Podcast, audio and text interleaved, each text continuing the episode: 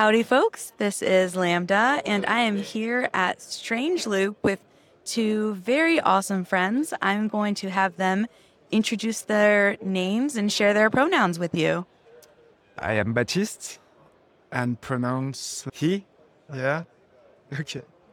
I'm Christophe, Christophe Grand, and uh, my pronoun is he. Awesome. So, what initially, what brought you all to Strange Loop, and where did you come from? Where are you from?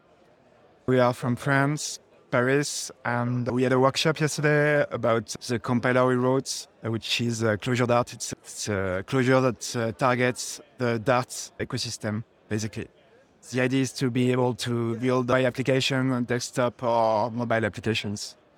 I'm coming to from France too, not from Paris, and I'm more on the countryside.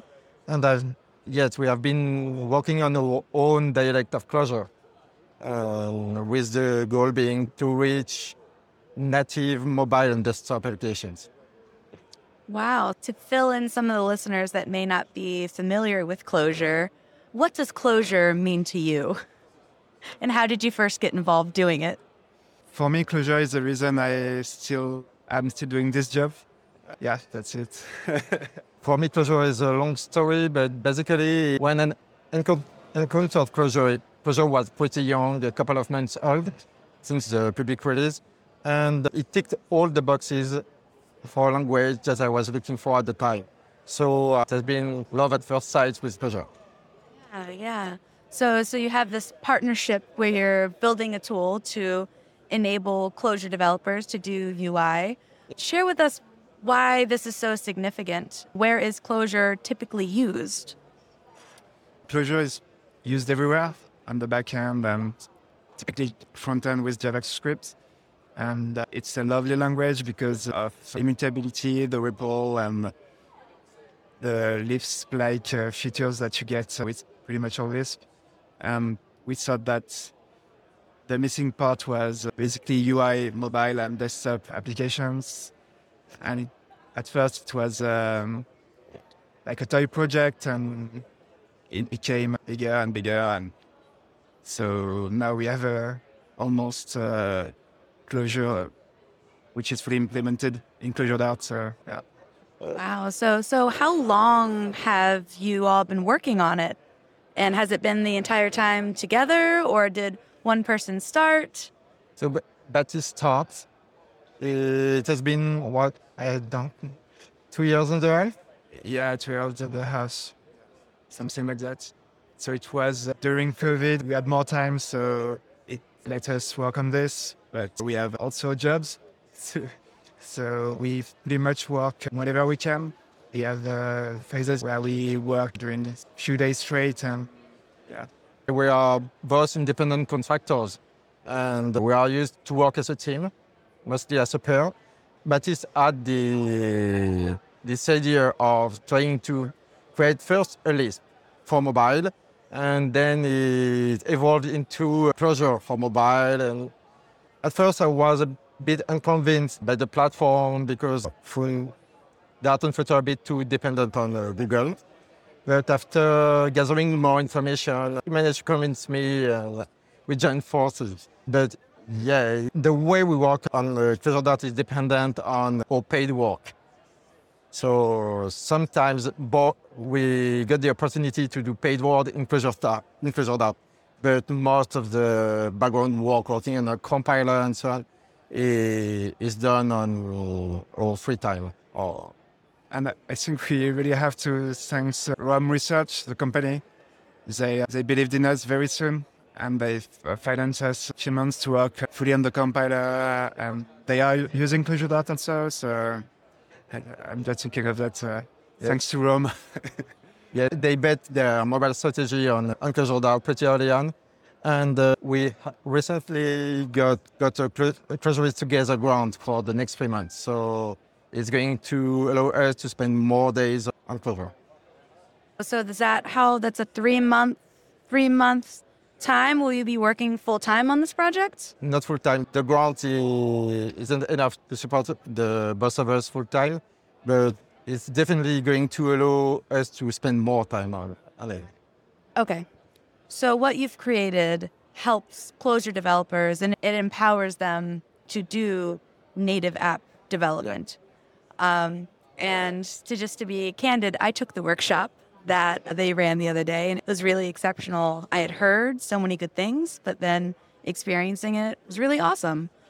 What struck me about it is that it is a solution to the problem that largely gets out of the way because I've worked with, I've done a lot of work in ClojureScript and I've done run end work in Clojure and all of that. And most Clojure developers don't care about UI and they don't want to have to. And that's what was that's what stuck out to me is it lets you like it gets out of your way to let you do what you want to do. Was that by design? Would you like to share how much did that weigh in on the decision to develop the tool? It was not like a big strategy decision to to develop the compiler. It was more uh, how can we spend free time stuff, you know. And then it became bigger, and it took more time, and it became more interesting for us. So we are more honestly, we are more discovering what we are making. It's, it evolves, and it's, it's it's really not a business strategy. If we can make some money out of it in a few years, it will be awesome, of course. But we really don't have a past of writing a recipe of writing uh, a UI application right now. We are still finding out how to do it. And there is no clear answer right now. Yeah, to me, the thing is that Flutter looks very interesting, but you can only use it by writing some Dart. And I was otherwise some Clojure. So we chose to do the most rational thing, which is to write a compiler instead of writing in the language as a way to, to bring leverage because uh, Clojure is more, to me, a bit more than a language. It's also a, a kind of toolkit for Soot.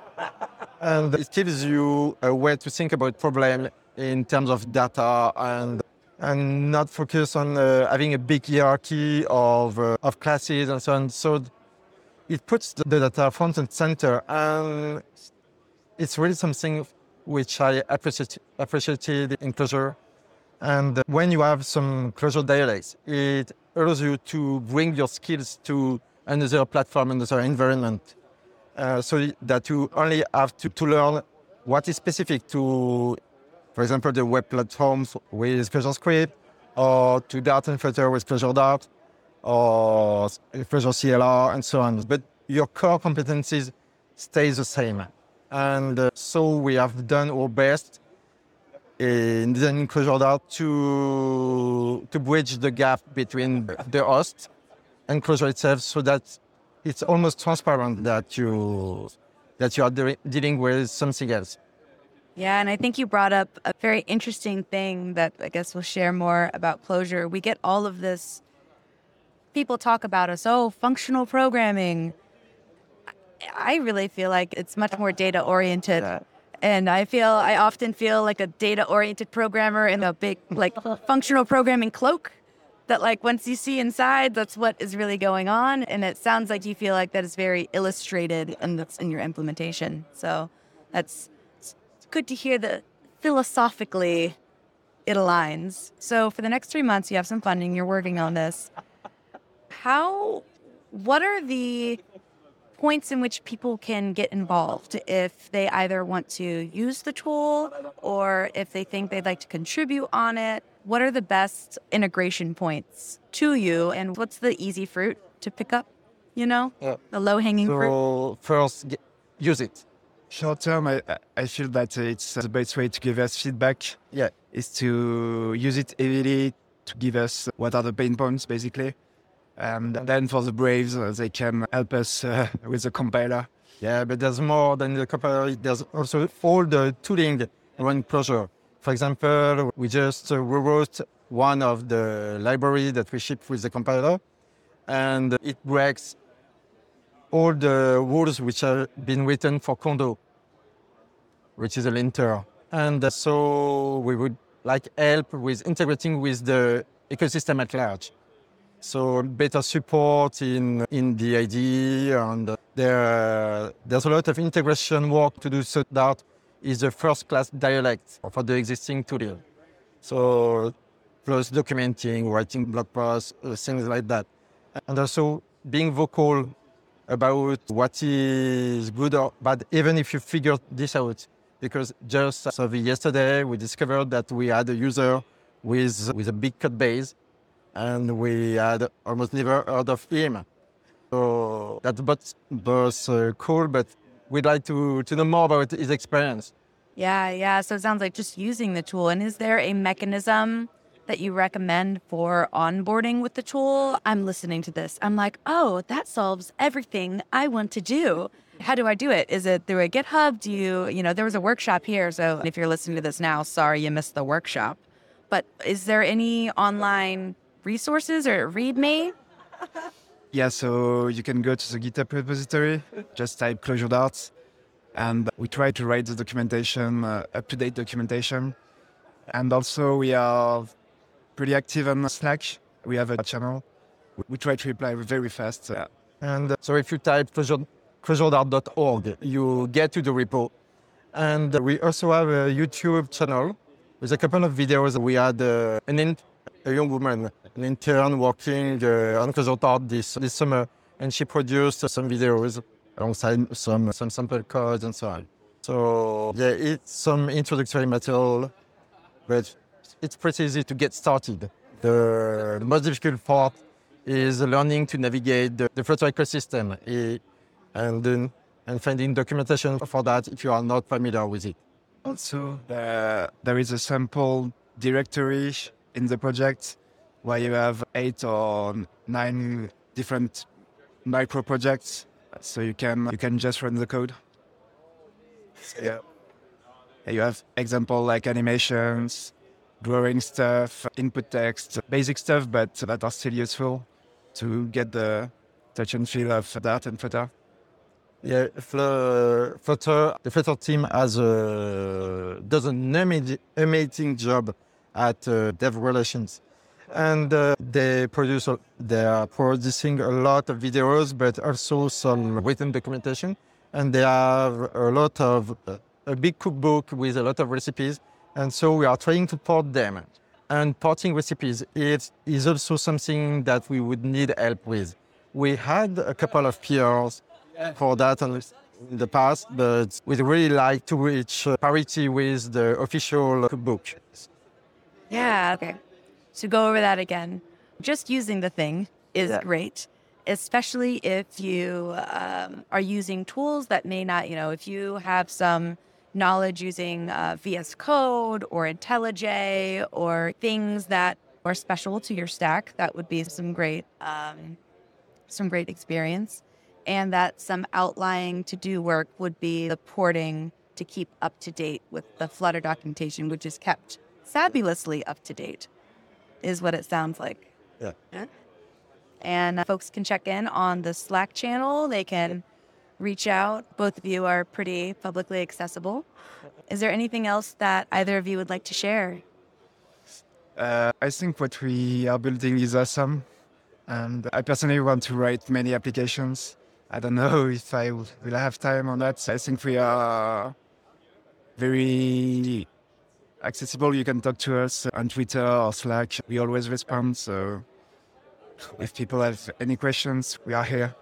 Okay, thanks, folks. That was a really wonderful chat with Baptiste and Christophe, who do the Clojure Dart project.